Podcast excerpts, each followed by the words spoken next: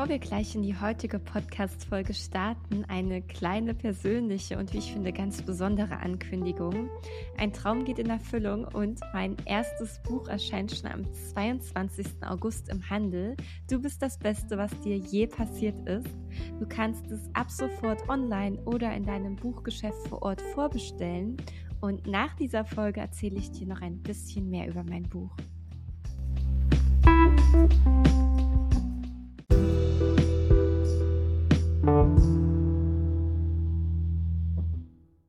Hallo ihr Lieben, ich freue mich sehr, euch heute eine ganz besondere Persönlichkeit in meinem Podcast Glücklich sein vorstellen zu dürfen, Frank Buschmann.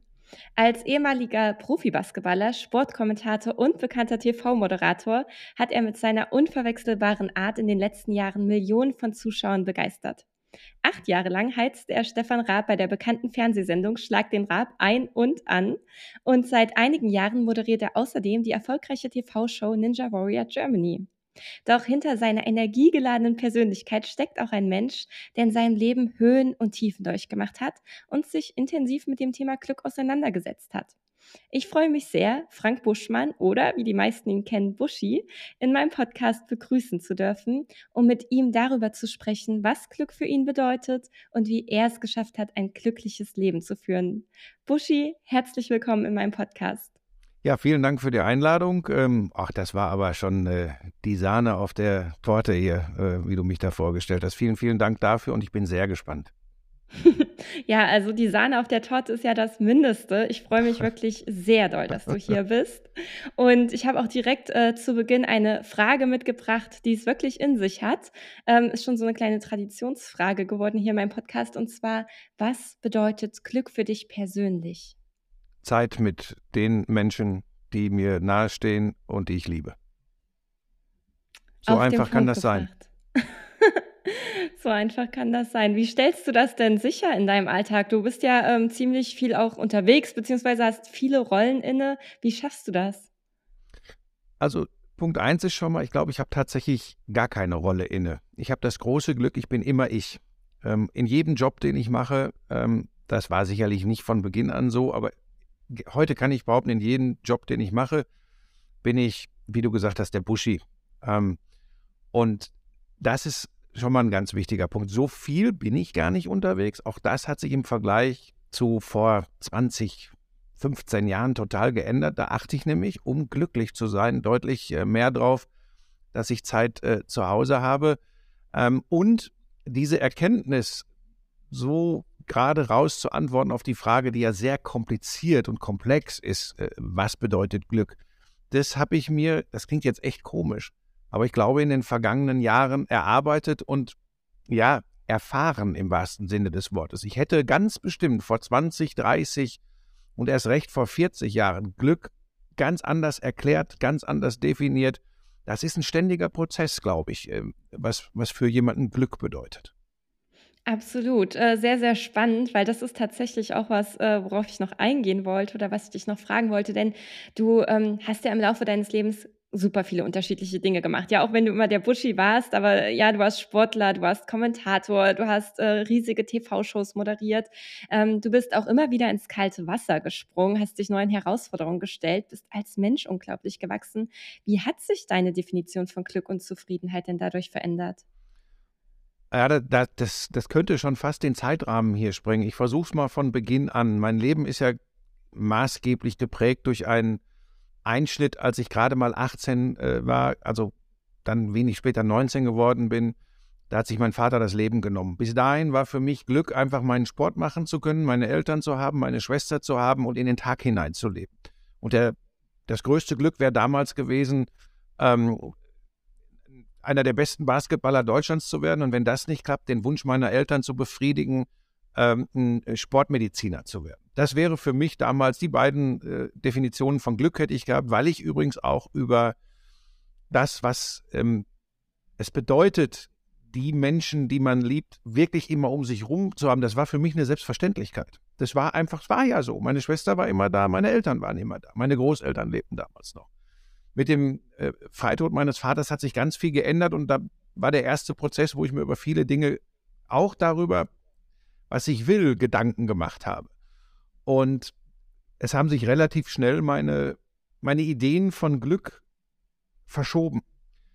Ähm, es wird vielleicht ein bisschen weit führen. Ich, ich habe dann im Laufe der Jahre, habe ich für mich, es war für mich die Lösung, warum mein Vater das damals gemacht hat, bin an den Punkt gekommen, dass ich glaube, dass er an den Erwartungen anderer Menschen gescheitert ist. Dass er immer alle Erwartungen erfüllen wollte, auch von irgendwelchen Trotteln von außen.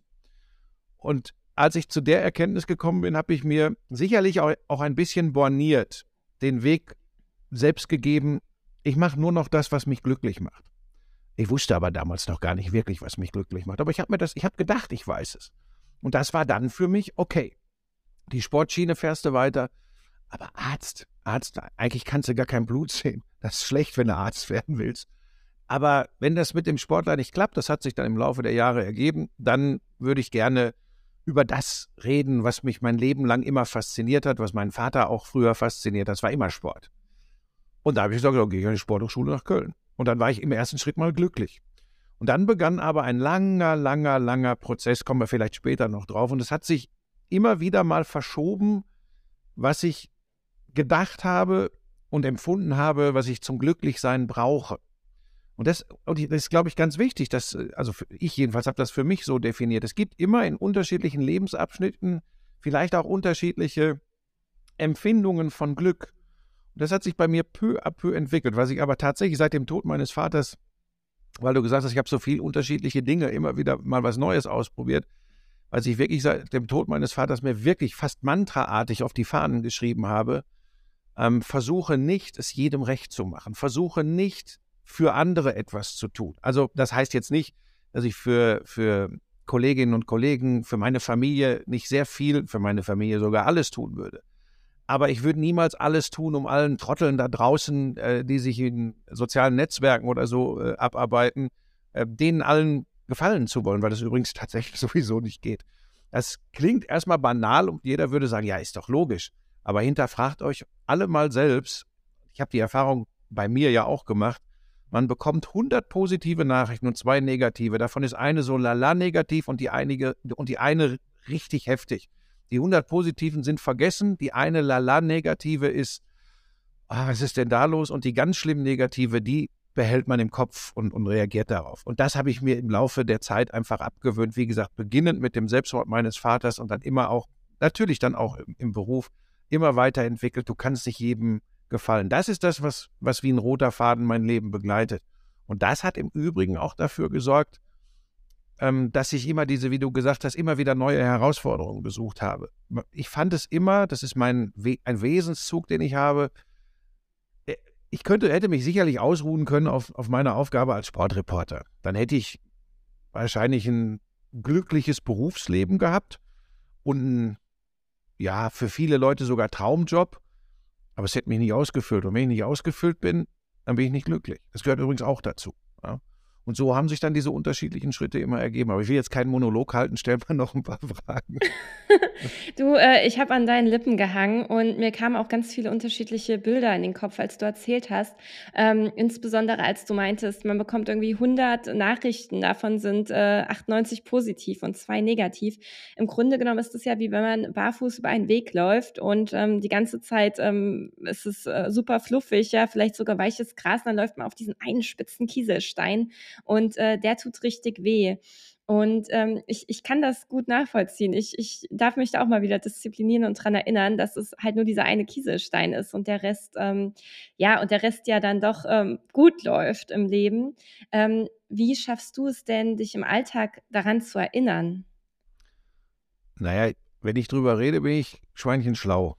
Ich kann das jedem erklären. Ich, ich glaube fast, ich könnte Seminare geben. Aber das Ding ist halt immer, an sich selbst zu erfahren. Übrigens, nur wenn man das häufiger getan hat, kann man meiner Meinung nach auch äh, wirklich über solche Dinge reden und anderen schlaue Tipps geben. Man muss eigene Erfahrungen machen. Das ist ein ganz, ganz elementarer Punkt. Und ich sag's dir, wie es ist. Ich ertappe mich heute noch, ich bin 58 Jahre alt. Und ich ertappe mich heute noch, wenn ich was, wie ich glaube, unglaublich Lustiges auf Social Media mache. Wir reden jetzt hier mal über Aprilscherze oder sowas. Und ich ertappe mich heute noch dabei, dass ich im ersten Schritt, wenn ich depperte, also verrückte, bescheuerte Antworten darauf bekomme, weil Leute diesen Aprilscherz nicht verstehen, dann ertappe ich mich dabei, bei allem schlau daherreden, was ich oft habe, dass es mich erstmal wurmt und dass ich denke, was für ein Idiot. Und ich habe mir aber mit der Zeit, zumindest bei fremden Menschen, dann wirklich angeeignet, dass ich, dass ich eine Distanz aufbaue und es schaffe heutzutage dann zu sagen, hey, was, was, was kümmert es dich eigentlich, was dieser Mensch jetzt gerade darüber denkt, was du da gemacht hast.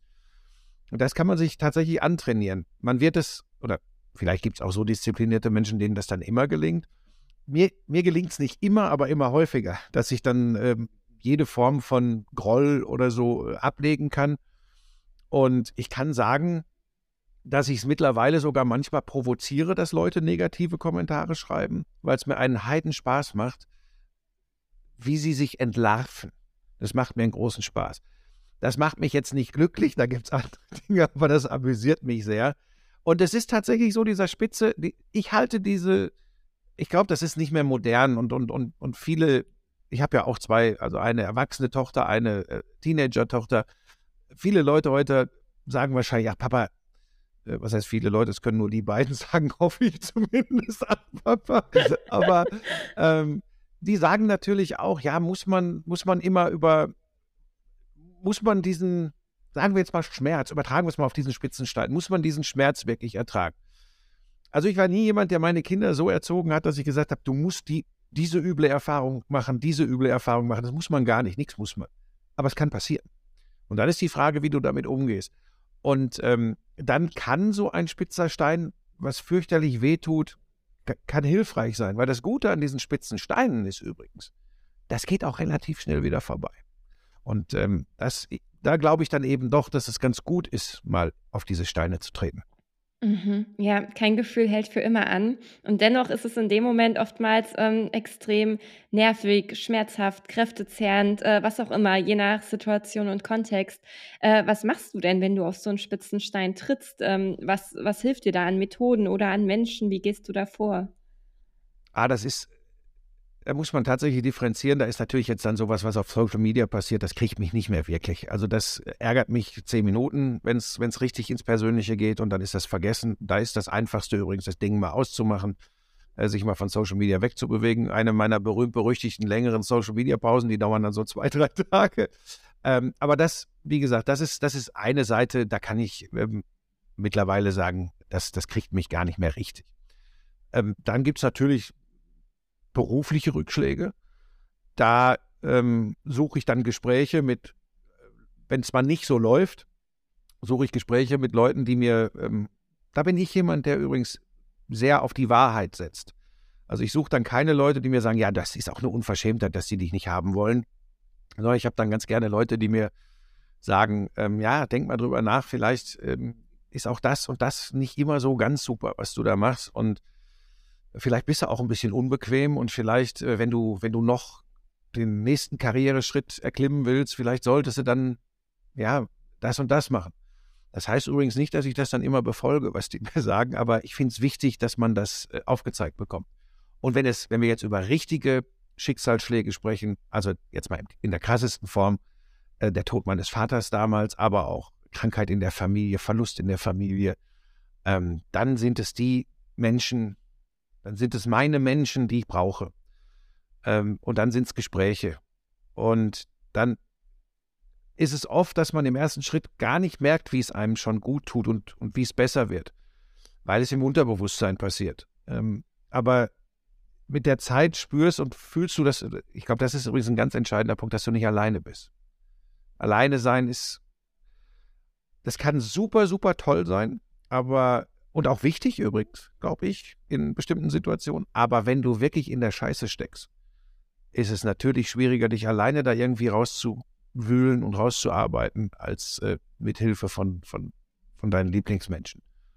Und seit anderthalb äh, Jahren hilft mir dabei auch noch ein Hund, ähm, unsere Pebbles.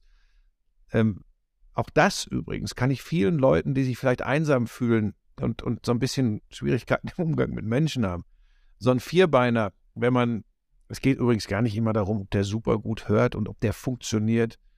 Wenn man eine Bindung zu so einem Hund aufbaut, eine echte Bindung, dann gibt das so viel. Das ist unglaublich. Aber das war jetzt der kleine Exkurs in die Hundeschule. Das kann ich nur unterstreichen. Ich habe einen Labrador namens Henry. Ähm, der ist jetzt knapp über zwei Jahre ein richtiges Energiebündel. Und ähm, ich hatte bei dir auf Instagram schon gesehen, äh, dass ihr einen Hund habt. Ich habe übrigens sehr, sehr viele hundebegeisterte Gäste bei mir im Podcast. Aha. Anscheinend ziehe ich die an oder wie auch immer. Ja, du äh, bist ein Hundemensch schön. offensichtlich und das zieht dann irgendwie, ja gut, ich bin jetzt nicht esoterisch unterwegs, aber vielleicht, ähm, ja, eint die Menschen so ein bisschen was.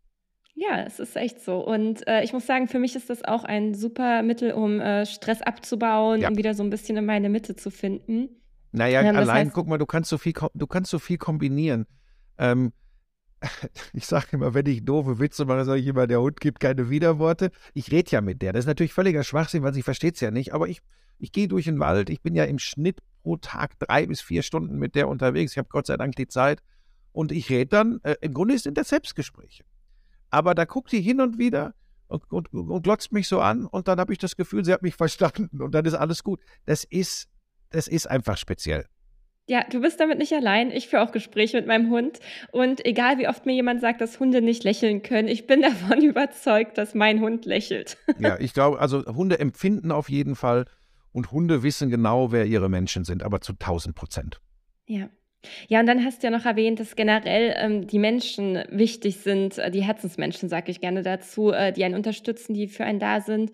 Ähm, und du hast jetzt auch schon ein paar Mal ähm, deinen Papa angesprochen. Wie sah denn damals dein Weg der Heilung aus? Wie bist du denn durch diesen Schock und auch durch diesen Schmerz durchgekommen? Soll ich dir da die Wahrheit sagen? Ich glaube, ich habe das 30 Jahre nicht wirklich geschafft. Ich habe gedacht, ich hätte es geschafft. Ich war der Erste, der nach das war so eine Phase von drei, vier Wochen, die bin ich noch nicht mal mehr in die Schule gegangen. Ich habe einfach, da konnte mich niemand zu bewegen. Meine Mutter nicht, meine Schwester nicht, ich bin einfach nicht in die Schule gegangen. Ich hatte ein sehr, sehr enges Verhältnis äh, zu meinem Vater, vor allem über den Sport. Ähm, ich habe meinen Vater ähm, erst recht nach seinem Tod extrem verherrlicht. Ähm, ich habe dann für mich beschlossen, dass ich gesagt habe, ich habe das verarbeitet. Ich habe für mich, wie ich es vorhin erklärt habe, rausgefunden, warum er das wohl getan hat. Damals war übrigens sowas wie Burnout oder Depressionen, da hatte ich noch jeder angeguckt, als hätte, das war 1983, ne? das ist schon eine Weile her. Ähm, äh, das, das, das, wusste überhaupt keiner, was das ist. Also bei der Beerdigung meines Vaters wurde verschwiegen, dass er sich umgebracht hat.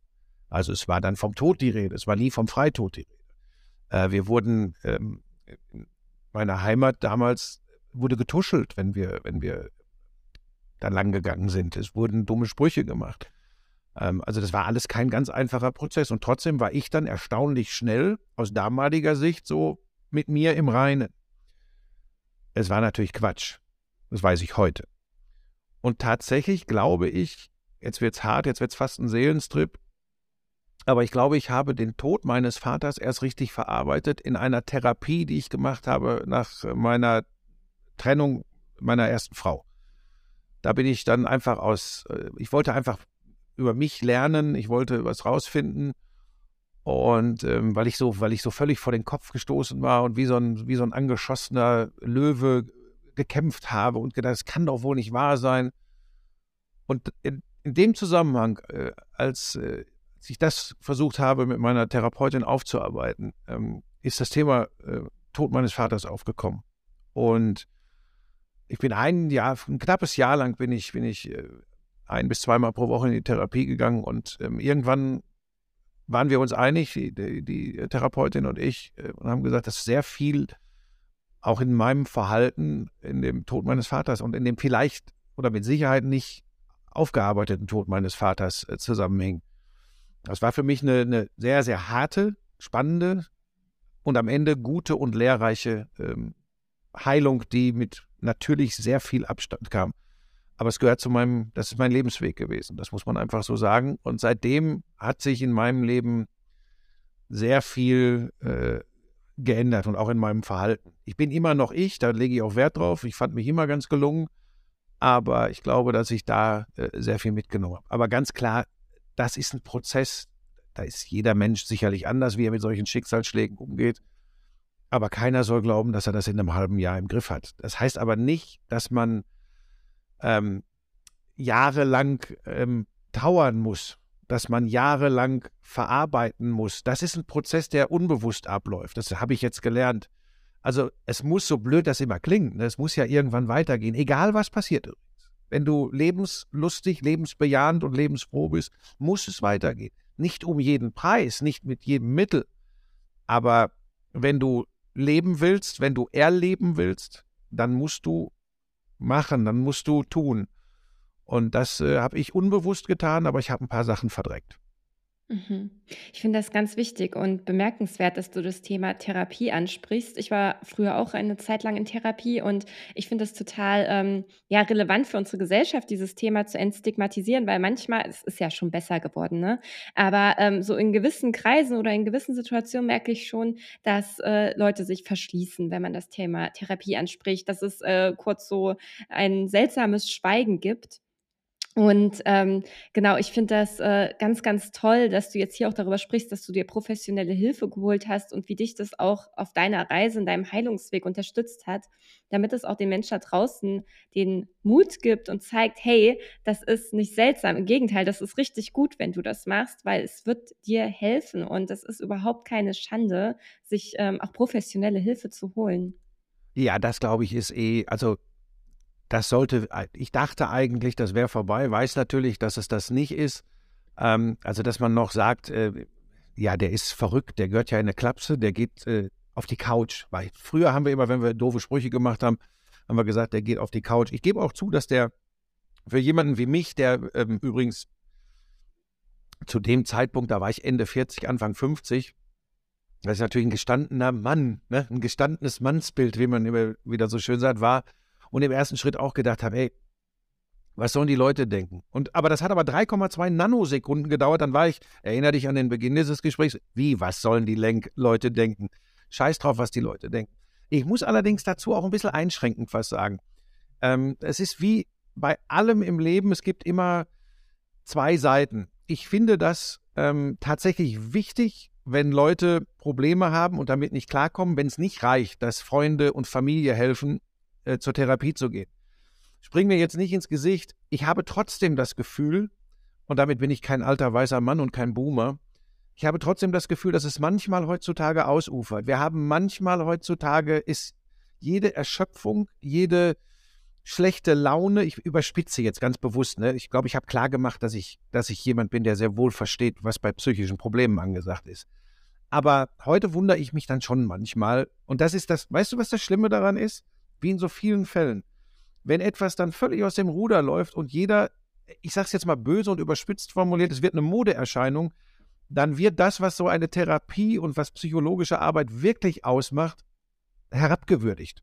Verstehst du, was ich meine? Wenn jetzt, wenn jetzt alles immer, das ist echt ein schwieriges Thema, aber weißt du, wenn alles Burnout ist, ja, wenn meine Tochter nach Hause kommt äh, von der Schule und hat eine 5 in Mathe und schreibt morgen Latein und sagt, Papa, ich glaube, ich habe einen Burnout. So, dann kann ich das meiner Tochter, die jetzt die 15 wird, die Kleine, dann kann ich sagen, pass mal auf, ich erkläre dir jetzt mal ein paar Dinge, aber wir achten drauf. So, jetzt kommt der Punkt, aber wir achten drauf. Wir müssen achtsam sein, wir müssen drauf gucken. Und zu meiner Frau sage ich dann übrigens im Zweifel, wir müssen wirklich drauf gucken, weil ich mache mir Sorgen. So, das heißt, ernst nehmen, aber auch nicht immer gleich überdrehen. Ich hoffe, das kommt so an, wie ich es meine, weil ich bin ja so ein Freund des äh, Satzes, äh, die Dosis macht das Gift und es gibt äh, nicht nur weiß und schwarz, sondern auch grau. Ähm, da habe ich manchmal meine Probleme mit, aber generell, um das ganz klar zu sagen, wenn du nicht weiter weißt, zieh dich nicht zurück. Wenn du, wenn es aber nicht klappt mit deinen Freunden, mit deinem Umfeld, mit deiner Familie, dann such dir professionelle Hilfe, weil da kommst du, das sind die ersten absoluten Warnzeichen übrigens, weil dann kommst du nicht mehr raus. Und dann, ähm, ja, wenn man dann die Kraft hat, viele wissen ja, dass wirklich was nicht stimmt, ne? dann sucht ihr das selbst. Und wenn man richtig gute Freunde und eine offene Familie hat, dann werden die auch was unternehmen. Sogar wenn derjenige selbst das nicht möchte. Das ist ganz, ganz, ganz wichtig. Ich verstehe, was du meinst. Ähm, das ist auch das Schöne an so einem Podcast-Format im Gegensatz zu kurzen Instagram-Posts oder so, dass man so ein bisschen mehr ausholen kann und Sachen im Kontext setzen und das nicht so ähm, entrückt darstellt, sondern wirklich äh, beschreiben kann, was man meint. Und ich hatte letztens auch ein sehr interessantes Gespräch hier in diesem Podcast mit dem Mentalkünstler Thorsten Havener und es ging in etwa in die gleiche Richtung. Und zwar ähm, meinte ich darin auch, dass ähm, viele Menschen heutzutage dieses Anspruchsdenken haben, dass es immer alles gut laufen müsste und wir immer gut drauf sein sollten. Und das ist auch nicht verwunderlich, denn wenn man auf äh, ja, Social Media unterwegs ist, man sieht ja auch nur Menschen, denen es also meistens, denen es gut geht, ja, die gerade im Urlaub sind, die top gekleidet, top gestylt sind, äh, die einfach schöne Momente erleben. Und die wenigsten äh, fotografieren sich ja mal oder zeigen sich, wenn sie gerade äh, total müde, traurig, abgeschlagen sind oder einfach nur einen langweiligen Alltag durchmachen. Und ähm, das, äh, glaube ich, äh, vermittelt auch vielen Menschen so das Bild, bei anderen klappt es doch besser, wieso kriege ich das denn nicht hin? Und bei anderen ist doch immer alles gut, nur bei mir nicht, bei mir stimmt was nicht. Und ich glaube, das ist ganz wichtig, darüber zu sprechen. Ich spreche auch gerne immer, immer wieder drüber, um das zu verdeutlichen, dass es ganz normal ist, dass wir alle mal miese Laune haben, dass wir alle mal müde sind, dass bei allen mal Dinge richtig scheiße laufen und ähm, dass das kein Weltuntergang ist, weil kein Gefühl, kein Gedanke, keine Situation hält für immer an. Und das gilt auch für die guten Gefühle. Ja, die, die schlechten Gefühle kommen, die schlechten Gefühle gehen und ähm, ebenso ist es bei den guten. Und ich glaube, was oftmals ähm, Druck macht oder womit wir uns selbst Druck machen, ist, wenn wir an diesen guten Gefühlen so krampfhaft festhalten wollen und Angst vor den schlechten haben. Ja, das ist ein ganz, ganz wichtiger Punkt, ist äh, ein Großteil äh, unserer Erziehung hier zu Hause, dass es ähm, gut, wichtig und vor allem menschlich ist, diese schwachen Momente zu haben und ähm, dass es ich komme wieder zu meinen Erfahrungen, die jeder Mensch machen muss, dass es wichtiger ist, eigene Erfahrungen, und die können auch mal negativ zu machen, als nur die vermeintlich positiven anderer sich anzuschauen. Zu dem Thema, ähm, man sieht ja nur schöne, glückliche, erfolgreiche Menschen in Social Media. Da gehe ich jetzt nicht ins Detail. Ich kenne so viele, äh, wo, von denen ich genau weiß, während sie wieder einen Kalenderspruch und ein wunderschönes Bild von sich posten, wie beschissen es ihnen gerade geht. Ähm, das ist zum Beispiel etwas, das habe ich nie hinbekommen. Ich war nie so ein guter Schauspieler. Mir haben Leute immer, leider dann auch in meinem Job, was tatsächlich gar nicht immer sein soll und darf, aber wenn man vor einer Kamera steht ähm, und eben nicht ganz so ist wie sonst immer, dann merken, zumindest die Leute, die einen häufiger sehen und erleben, äh, die merken das dann schon. Ich, ich war nie so ein Schauspieler und ich finde das, find das auch wichtig, dass man, also ich ich trage ja fast zu viel von meinem Empfinden in die Öffentlichkeit. Ähm, das ist auch nicht immer so sinnvoll, wobei ich schon bestimmte Dinge ganz sicher nicht äh, mit, den, mit den Leuten da draußen teile. Aber äh, es ist ganz wichtig, auch Menschen, die für den, ich nenne das jetzt mal Otto Normalverbraucher, für den Fernsehzuschauer, Streamzuschauer, was auch immer, die sich erfreuen oder erbrechen an dem, was ich da im Fernsehen tue. Für die lebst du ja ein absolutes Traumleben. Das ist ja ähm, berühmt, in Anführungsstrichen, reich, in Anführungsstrichen, immer gut drauf, in Anführungsstrichen. Ich setze das bewusst alles in Anführungsstrichen. Weil das ist immer, das liegt immer im Auge des Betrachters. Ich weiß aber auch, dass ich so wirke, oder nicht ich persönlich, dass mein Job so wirkt. Das weiß ich. Und ich weiß, dass ich auch immer gut oder meist gut drauf, ne, wie gesagt, meist gut drauf und glücklich wirke. Und da werde ich auch nicht aktiv gegensteuern. Aber jetzt kommt der entscheidende Punkt. Ich muss mir das Recht nehmen und nehmen dürfen, auch mal schlecht drauf zu sein. Egal wie geil mein Job ist, wie viel Kohle ich habe, was für ein besonderes Leben ich führe. Glück, Zufriedenheit hängt von so vielen anderen Dingen ab, als von dem, was ich gerade beschrieben habe. Da darf, und das gestehe ich auch niemandem zu übrigens, mir niemand verwehren, dass ich auch Probleme haben kann, dass ich auch schlecht drauf sein kann. Weil das ist im ersten Schritt mal mein ganz subjektive, subjektives Empfinden. Das gestatte ich niemandem von außen zu beurteilen, ob ich in dem Moment traurig sein darf, enttäuscht sein darf, sauer sein darf. Das, das, das, das, das lasse ich nicht zu. Weil es gibt diese Momente und ich finde es ganz wichtig, das musste ich lernen übrigens. Ich war immer der, ähm, nach Aussehen, glaube ich, gut. Das war ein Prozess über diese 30 Jahre nach dem Tod meines Vaters übrigens, weil ich das eben doch nicht so gut umgesetzt habe, wie ich damals dachte. Ich habe dann schon zwischendurch immer gewollt, dass die Leute sagen, boah, der Buschi, immer gut drauf, immer, ist eine coole Sau. Und ich habe gelernt und habe das in letzter Zeit auch umgesetzt, in den letzten Jahren.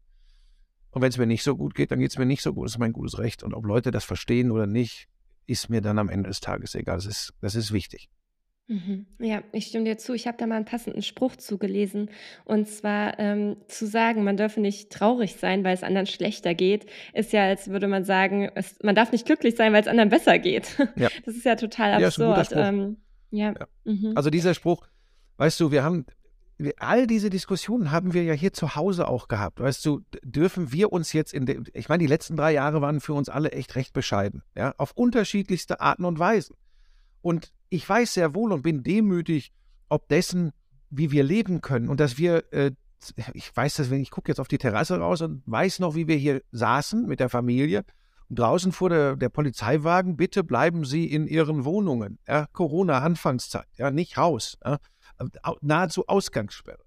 So, das ist natürlich einfacher und viel besser zu handeln unter den Umständen, erstmal nur äh, von der Lokalität her, ne? von, von, von den Möglichkeiten. Es ist natürlich einfacher, so wie wir leben, als eine vierköpfige Familie in einer zwei, äh, zweieinhalb Zimmerwohnung, ähm, die äh, aufeinander hockt. Und wir alle wissen, wenn wir zu dicht aufeinander hocken, ähm, das erzeugt dann äh, schon mal äh, positive wie auch negative Energie.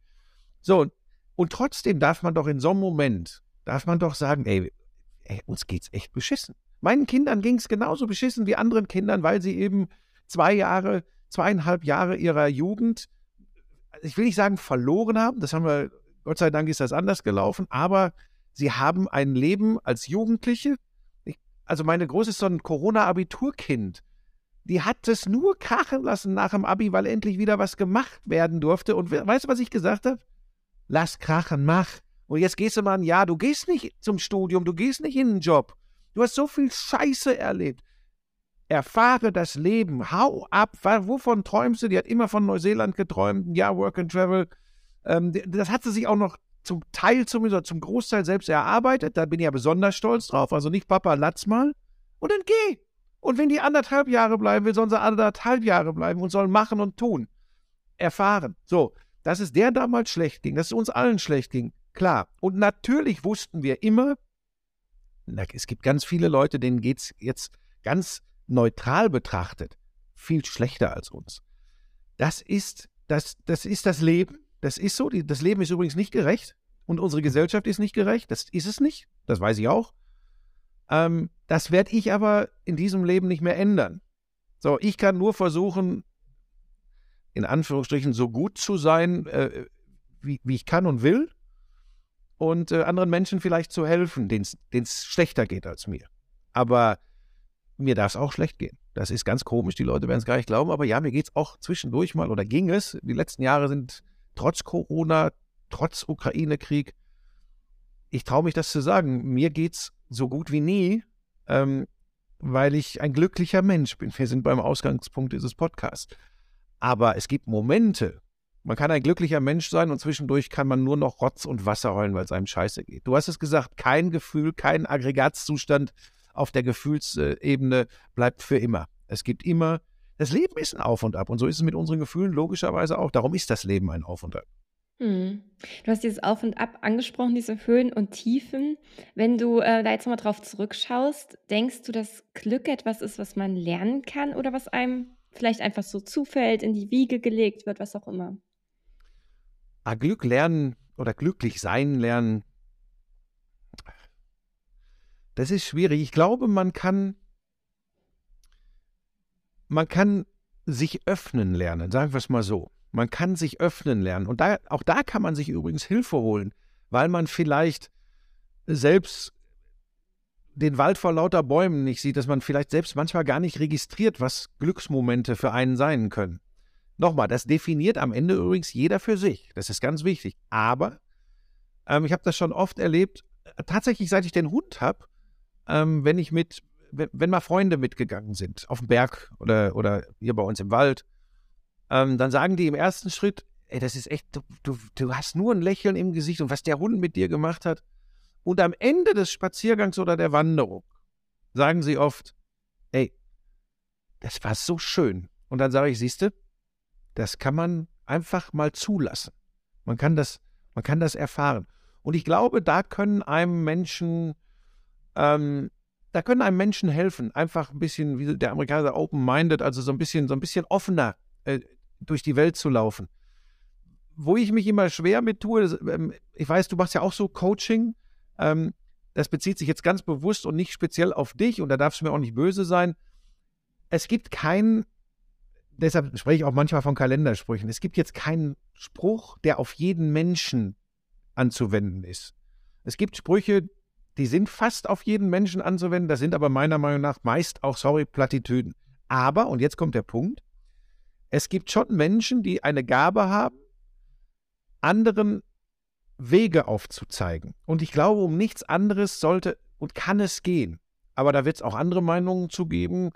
Ähm, wie gesagt, da ist jeder Mensch individuell. Aber ich glaube tatsächlich, dass man glücklich sein, dass man den Weg zum Glücklichsein erarbeiten klingt immer so blöd. Ne? Aber dass man den begleitet hinbekommen kann, sagen wir mal so. Glück erarbeiten ist immer, das klingt immer so, es hört sich im ersten Schritt so an, ja, der ist jetzt glücklich, weil er so viel und hart gearbeitet hat und jetzt hat er die Kohle und kann sich alles kaufen. Das hat natürlich mit Glück gar nichts zu tun. Das hat ein bisschen mit Freiheit zu tun, die man dann hat, aber das hat mit Glück nichts zu tun. Ja, äh, ich stimme dir zu. Also ich sehe das genauso, dass äh, es nicht die eine Lösung für alle Menschen gibt. Ja, jeder, jeder hat was anderes, was ihn glücklich macht. Manche sind ähm, als Eltern super glücklich, wenn sie ein Kind bekommen und äh, ihre Familie vergrößern. Andere, wenn sie auf Reisen sind und tolle Abenteuer erleben. Wieder andere gehen in ihrer Karriere auf. Ja, das ist super, super individuell und deswegen vertrete ich da die gleiche Ansicht wie du. Ähm, man kann Menschen aufzeigen, hey, ähm, wie kannst du deinen Weg finden. Dazu gibt es verschiedene Methoden, da gibt es Fragestellungen, aber letztendlich gibt es nicht so wie bei einem T-Shirt One Size Fits All und ich stülp dir das jetzt mal über und äh, jetzt lauf schön. Und deswegen bin ich zum Beispiel auch kein Fan von klassischen Ratgebern, egal ob das jetzt in Form von Kursen, Büchern oder was auch immer ist, denn ich finde, einen Rat zu geben einer Person, die ja individuell ganz anders ist als man selbst, ganz andere Erfahrungen gesammelt hat, ganz andere Bedürfnisse in sich trägt, Wünsche, Ziele, Träume und so weiter. Das ergibt für mich wenig Sinn. Ähm, ich finde es viel schöner, Menschen Energie zu geben, Hinweise, wo es hingehen kann, Impulse zu schenken und sie können dann für sich gucken, wie passt das auf mich und mein Leben. Und das klingt im ersten Moment vielleicht so ein bisschen äh, diffus. Tatsächlich gibt es da ganz strukturierte Wege für, ähm, mit denen ich auch ganz, ganz tolle Erfolge erzielen konnte. Und was natürlich auch oft hilft, ist einfach ein offenes Ohr. Mal da sein, Verständnis zeigen, zeigen, hey, du bist damit nicht allein, du darfst dich jetzt aussprechen, du darfst es dir erlauben, dass es dir jetzt mal scheiße geht, du darfst es dir aber auch erlauben, glücklich zu sein, denn das ist tatsächlich das nächste Problem. Du hast es vorhin erwähnt, dass äh, viele sich vielleicht gar nicht erlauben, mal schlecht drauf zu sein, weil es müsste uns ja gut gehen, das ist richtig. Aber viele haben auch ein Problem damit, sich das Glück zu erlauben. Viele denken, ähm, dass das vielleicht egoistisch ist, für sich selbst und die eigenen Träume loszugehen.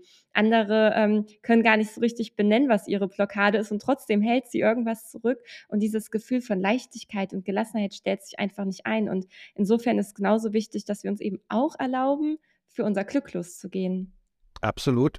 Ähm, ganz, ganz wichtig. Und ich musste gerade dran denken, als du gesagt hast, ähm, zuzuhören, ähm, keinen Rat in dem Sinne zu geben, sondern zu begleiten, so wie ich es mal nenne. Und wieder ist mir meine Therapeutin in den Sinn gekommen, weil es gab dann nerv ich meine Freunde heute noch durchgehend mit, äh, wenn sie Probleme haben. Dann stelle ich die Frage, die meine Therapeutin mir ab Stunde 10 in jeder Session zweimal gestellt hat, wenn ich, wenn ich wieder gelitten habe und gesagt habe, das, also das, ich verstehe das nicht. Und das muss doch so und so. Und dann hat sie immer gesagt, Herr Buschmann, was wollen Sie? Was wollen Sie? Das ist schon mal eine sehr, sehr gute Frage, mit der sich jeder mal so ganz intensiv auseinandersetzen sollte. Und jetzt kommt der Punkt. Das ist schon ganz gut, wenn man sich mit sich selbst auseinandersetzt. Aber was du gerade gesagt hast, mal zuhören. Wenn man dann jemanden hat, der zuhört und der alles zulässt, was man da rausbläst, was man rausbrabbelt, dann glaube ich, dass es ein großer Vorteil sein kann. Nochmal, es gilt nicht alles für jeden, aber es kann ein großer Vorteil sein, wenn das jemand Fremdes ist. Weil der geht der oder die geht vollkommen unvorbelastet im ersten Schritt mal an die ganze Geschichte. Hat nicht gleich, ja, damals hast du doch, sondern weiß er oder sie ja gar nicht. Und das habe ich als sehr, sehr positiv empfunden. Und das, glaube ich, spielt äh, eine große Rolle, wenn man, wie gesagt, das überhaupt, wenn man, weißt du, wenn jemand sagt, ich bin nie glücklich, dann ist das übrigens für mich auch schon ein Alarmzeichen. Ganz klipp und klar. Wenn jemand sagt, ich, ich kann nicht glücklich sein, müssten überall die Lämpchen leuchten. Weil das ist etwas, da bin ich fest von überzeugt, das macht uns Menschen aus, dass wir in der größten Schwierigkeit, in den größten Scheißsituationen immer wieder Momente haben, wo wir glücklich sind. Das, teilweise ist das ja abstrus. Ich habe das erlebt. Wir hatten eine ukrainische Familie viereinhalb Monate hier bei uns. Und also ich, das war so hart, nicht für uns, für die. Und trotzdem gab es diese Momente, wo ich, wo wir hier gesessen haben und wir haben anschließend abends geweint, weil die beiden Vierjährigen so glücklich waren, weil die übers ganze Gesicht gelacht und gestrahlt haben. Die kamen hier an, da sind die bei jedem lauteren Geräusch unter den Tisch gekrochen. Nur mal so. Unterm Tisch, weil sie gesagt haben, es passiert wieder irgendwas. Und wir haben es dann irgendwann durch meine manchmal etwas degenerierte Art der Witze, wenn ich mich zum Affen mache, zum Clown mache, wir haben sie hin und wieder zum Lachen gebracht. Zum, und zwar nicht zum Lächeln, sondern zum richtigen, wo du Kindern anmerkst, zum Lachen. Und das hat mir auch übrigens gezeigt, es ist in uns Menschen drin, bei den, bei den, sogar bei traumatisierten Kindern, bei, es ist drin und dieser Wunsch, glaube ich, ist bei jedem Mensch, jeder Mensch will doch glücklich sein. So. Und wenn einer sagt, ich kann nicht glücklich sein, dann sollten alle in seinem Umfeld äh, denen sie oder er was bedeutet, ähm, aber schleunigst mal genau hinschauen und hinhören. Ja, absolut, da stimme ich dir zu. Ich musste jetzt auch gerade ein bisschen schlucken, als du mir die Geschichte erzählt hast, weil die so schön ist und gleichzeitig sehr ähm, bewegend und mitreißend tatsächlich. Ähm, eine andere Frage hatte ich allerdings davor noch auf den Lippen, und zwar hast du äh, diese Frage deiner Therapeutin erwähnt, äh, was wollen Sie? Und ich finde, dass Fragen was unglaublich Kraftvolles sind, denn sie machen ja das, dass eben keine Lösung übergestülpt wird, sondern dass man darin begleitet wird, die eigene Lösung zu finden, weil letztendlich schlummern die schon in uns. Wir dürfen die nur wieder entdecken. Ähm, und gleichzeitig hat die Frage es natürlich auch in sich. Wie ähm, gehst du denn vor, wenn du das für dich herausfinden willst? Was willst du? Ja, es ist tatsächlich, ähm, ist auch heute noch, und das ist jetzt viele, viele Jahre her, ist auch heute noch eine Frage, die ich mir, wo viele Entscheidungen anstehen, anstanden im beruflichen, äh, im privaten, äh, die stelle ich mir immer wieder. Und ähm, es gibt auch immer wieder mal unterschiedliche Antworten. Also vor, also ich mache da tatsächlich kategorisi kategorisiere tatsächlich und dann gucke ich, wie, wie sich das, ja, wie, wie so ein Puzzle zusammenfindet. Und wenn ich zum Beispiel im Beruf, kann ich dir sagen, da hätte ich dir vor 10, 15 Jahren die Antwort gegeben, naja, was ich will, ist klar.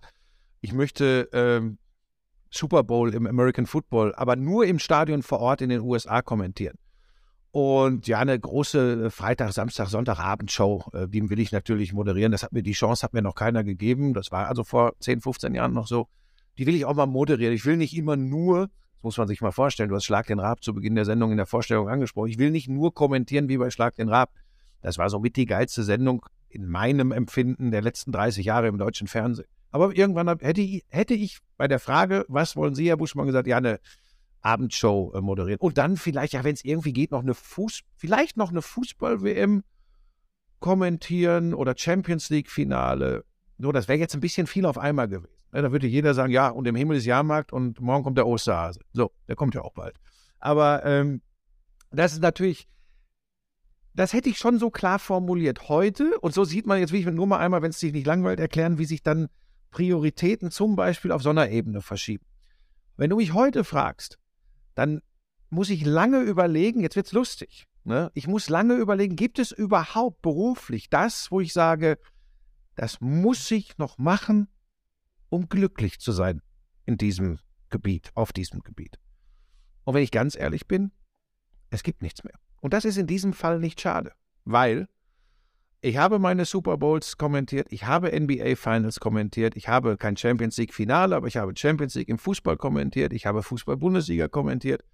Ich moderiere drei oder vier relativ erfolgreiche Abendshows in einem Hauptprogramm, in einem Vollprogramm beim Antichristensender RTL. habe auch immer gedacht, die wären so schlimm, aber meine Shows, die ich mache, die mache ich reinen Gewissens. Ähm, so, ah, das heißt, ich bin, was das betrifft, ach, jetzt werden einige jubeln und ähm, aufatmen. Ich bin da fast am Ende angekommen. Und jetzt, und jetzt sage ich dir, was mich beruflich noch glücklich macht. Es gibt nämlich doch noch was. Dass ich jetzt sagen kann, ich mache wirklich nichts mehr, um noch die Karriereleiter hochzuheben, weil ich sage, da fehlt noch irgendwas zum, zur Vollständigkeit, sondern ich mache Dinge und das ist Luxus und da werde ich immer demütig sein. Darum, darum bin ich glücklich, die mir Spaß machen. Und wenn sie mir, und das klingt jetzt ganz schlimm und dekadent, und wenn sie mich mit Kohle zuscheißen, aber es ist etwas, wo ich ein ungutes Bauchgefühl habe, ich habe keinen Bock drauf, dann mache ich es nicht. Und das ist übrigens Luxus. Und darüber bin ich glücklich, im beruflichen, im privaten, und da finden wir gleich übrigens noch eine Verbindung zueinander. Im privaten definiere ich Glück auch anders als noch früher. Früher war es mir schon wichtig, als ich, äh, als ich die Kinder, als sie noch klein waren, ich habe schon immer versucht, trotz all der Zeit, die ich auch weg war, klar, das ist als Sportjournalist so, aber ich war unter der Woche sehr viel zu Hause und da habe ich sehr viel Zeit mit meinen kleinen Kindern verbracht. Und ich war tatsächlich ganz oft der einzige Mann, da war die, überleg mal, das ist so 15 Jahre her, wie anders die Welt noch war. Ich war, ich war fast immer der einzige Mann auf Kinderspielplätzen. Das ist Gott sei Dank anders geworden. Ich war fast, die haben sich immer beömmelt, die Frauen. Die Mütter haben sich immer beömmelt, guck mal, er wieder. Da war ich dann äh, zunächst nur mit der, mit der größeren, dann später mit der kleinen. Da war ich immer der einzige Mann das war für mich ganz wichtig, äh, das zu machen. Und trotzdem weiß ich im Nachhinein, da war ich aber, und das ist auch der Lebenssituation geschuldet, da war ich noch nicht so frei und locker und offen.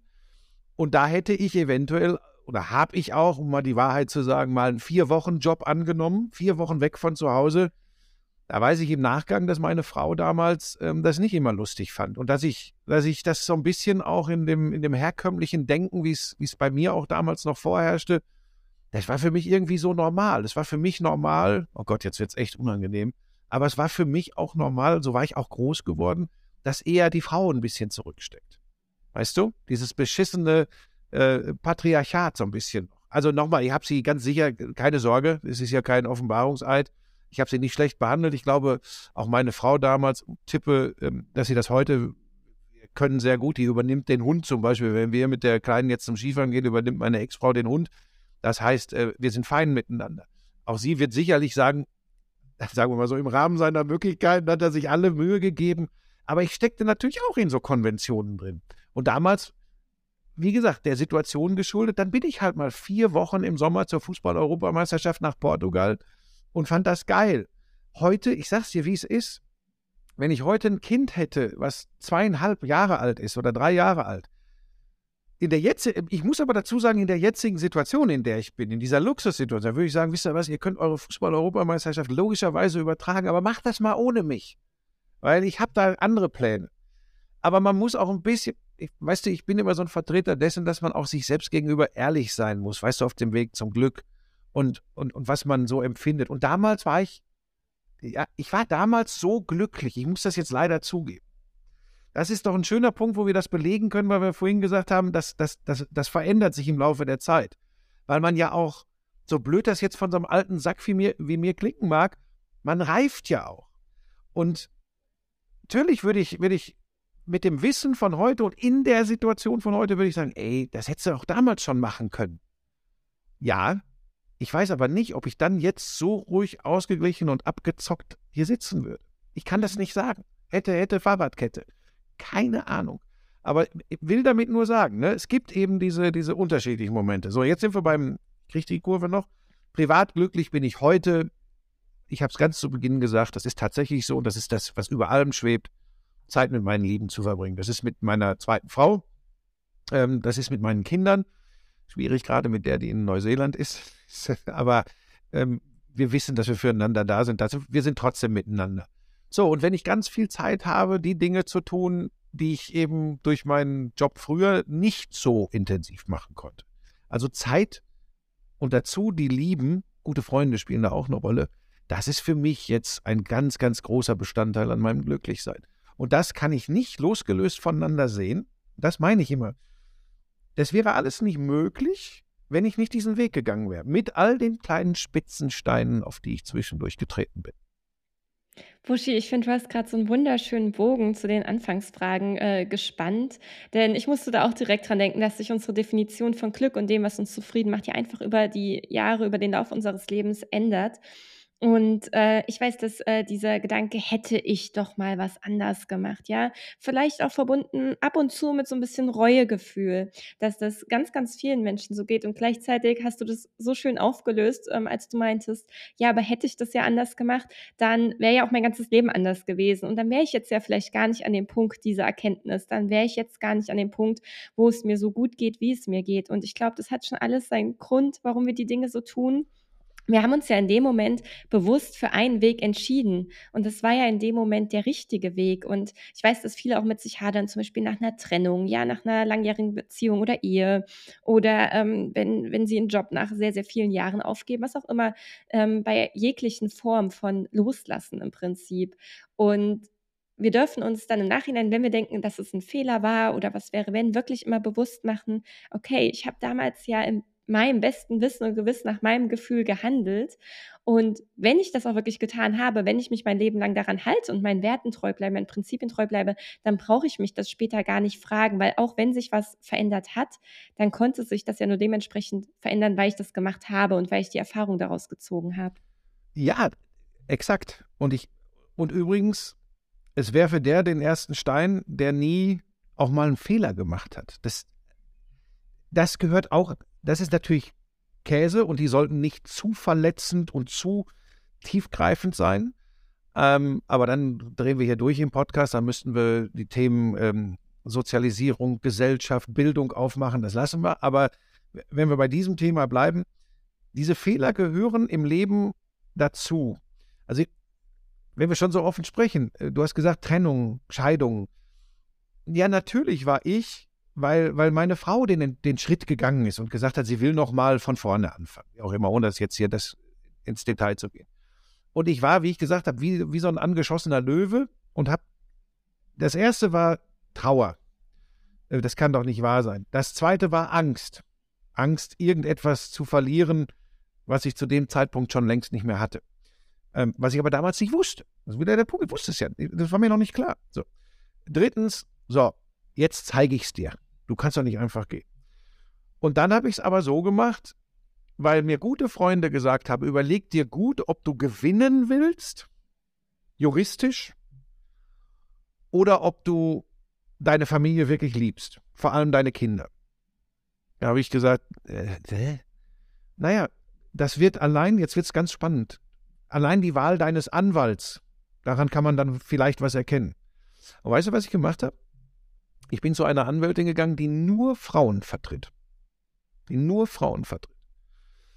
Und habe gesagt, guten Tag, ähm, jetzt wird's lustig. Ich würde gerne, dass Sie mich vertreten und ich möchte, dass das Ganze fair verläuft für meine Frau. Weil ich mir sicher bin, dass ich ansonsten einfach auch mal gucke, wieder hier den Molly zu spielen. Und am Ende des Tages sind wir, um das jetzt abzukürzen und nicht zu sehr privat zu werden, aus der Scheidungsverhandlung rausgegangen und die Richterin hat gesagt, schön, dass es sowas auch noch gibt, dass Menschen sich anlächeln können und offensichtlich erkennen, dass es, dass sie wegen der Kinder immer verbunden bleiben werden, aber sich nicht hassen. Ganz so einfach war es nicht. Ich bin dann da rausgegangen, ähm, schon mit dem Gefühl, ähm, oh, also ich sage jetzt mal die Wahrheit, weißt du, bei so Männern, die vielleicht auch zwei Euro mehr verdienen, ist dann schon mal der Gedanke, ey, so eine Scheiße, jetzt muss ich hier richtig latzen. Und da hat meine Anwältin, das letzte Gespräch meiner Anwältin äh, mit mir war dann irgendwie, als ich gesagt habe, ja, aber jetzt haben wir da auch noch aufgerundet.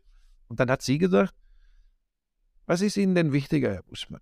Dass Sie jetzt am Ende, dass wir sagen können, nee, das machen wir nicht mehr und Sie sparen Summe X.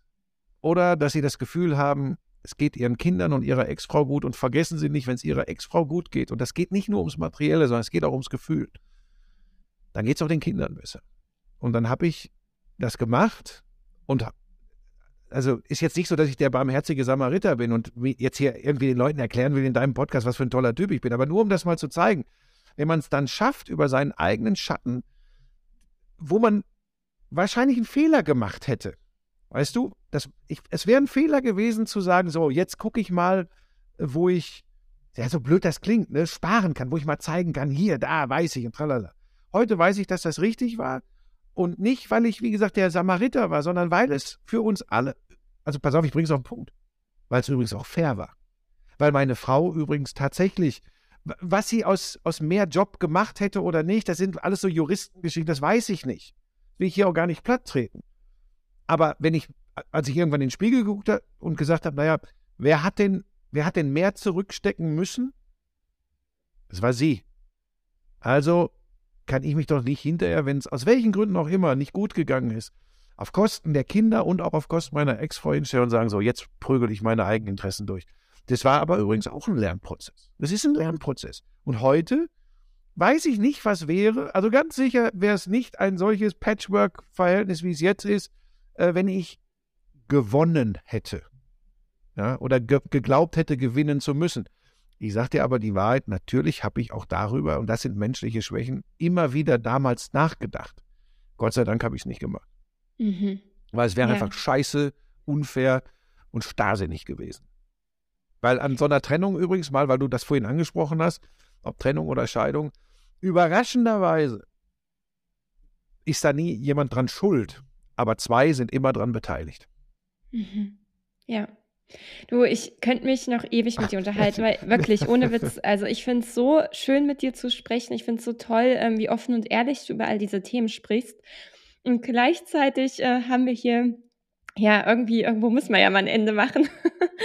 und äh, deswegen, ja, habe ich noch eine letzte Frage an dich. Also wir haben ja hier über ganz viele verschiedene Aspekte jetzt vom Glück gesprochen. Ne? Wir haben über Familie gesprochen, was die für dich bedeutet, was du da auch für Verluste in Kauf nehmen musstest, über den Schmerz und den Schock, den du da ähm, über Jahre oder Jahrzehnte hinweg verarbeitet hast. Wir haben über deinen Job gesprochen, über die Erfolge, die du feiern durftest, wie du dich selbst verwirklicht hast in den unterschiedlichsten Formaten, äh, Social Media. Also wir haben wirklich so, so, so ein buntes Portfolio an Themen gehabt, alle rund ums Glück. Und daraus schließt sich jetzt eigentlich auch so meine letzte Frage, um den Bogen zu schlagen. Denn was ist denn so deine wichtigste Erkenntnis über das Lebensglück?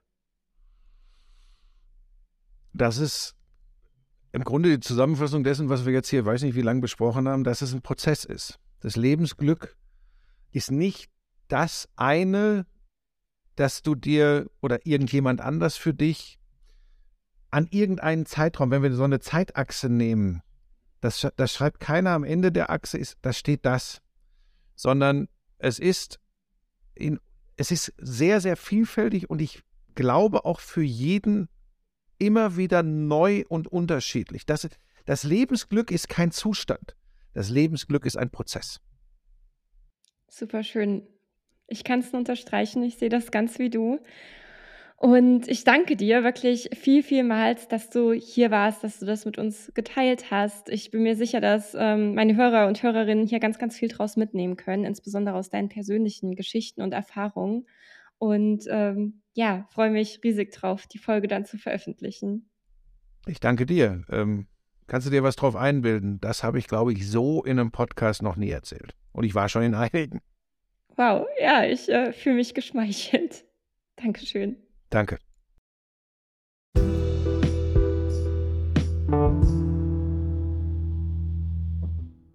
Im August erscheint mein erstes Buch Du bist das Beste, was dir je passiert ist im Handel und du kannst es schon jetzt online oder in deinem Buchgeschäft vor Ort vorbestellen. In meinem Buch lade ich dich ein auf eine inspirierende Entdeckungstour, damit du dein inneres Glück aufspüren und deinen wahren Wert erkennen kannst. Ich zeige dir in meinem Buch, wie du die Fesseln limitierender Glaubenssätze und Verhaltensmuster sprengen kannst und du lernst dabei dein Wunschleben zu manifestieren, starke Ziele zu setzen und innere Blockaden zu überwinden. Außerdem erfährst du, wie du den Fokus deiner Gedanken auf das Positive richtest und das Gesetz der Anziehung erfolgreich für dich nutzt. Mein Buch ist kein schnöder Ratgeber. Ich möchte dir nicht erzählen, was du tun musst, um endlich glücklich zu werden, denn das Glück, da gibt es keine One-Size-Fits-All-Lösung für. Vielmehr erzähle ich dir viele persönliche Geschichten aus meinem eigenen Leben und aus dem Leben meiner Klienten und Klientinnen und zeige, wie wir alle unsere Blockaden, Sorgen und Ängste überwunden haben und das Leben kreiert haben, was wirklich zu uns passt. Du kannst dich also gefasst machen auf eine Menge tiefgründiger Reflexionsfragen, bewegender Geschichten, kraftvoller Techniken und du wirst nicht nur eine Menge zum Nachdenken haben, sondern auch eine Menge zum Lachen. Mein Buch soll Spaß machen und mein Buch wird Spaß machen. Und ich freue mich riesig, wenn du es dir vorbestellst und wir uns dann schon bald wieder hören oder lesen in Du bist das Beste, was dir je passiert ist. Danke dir.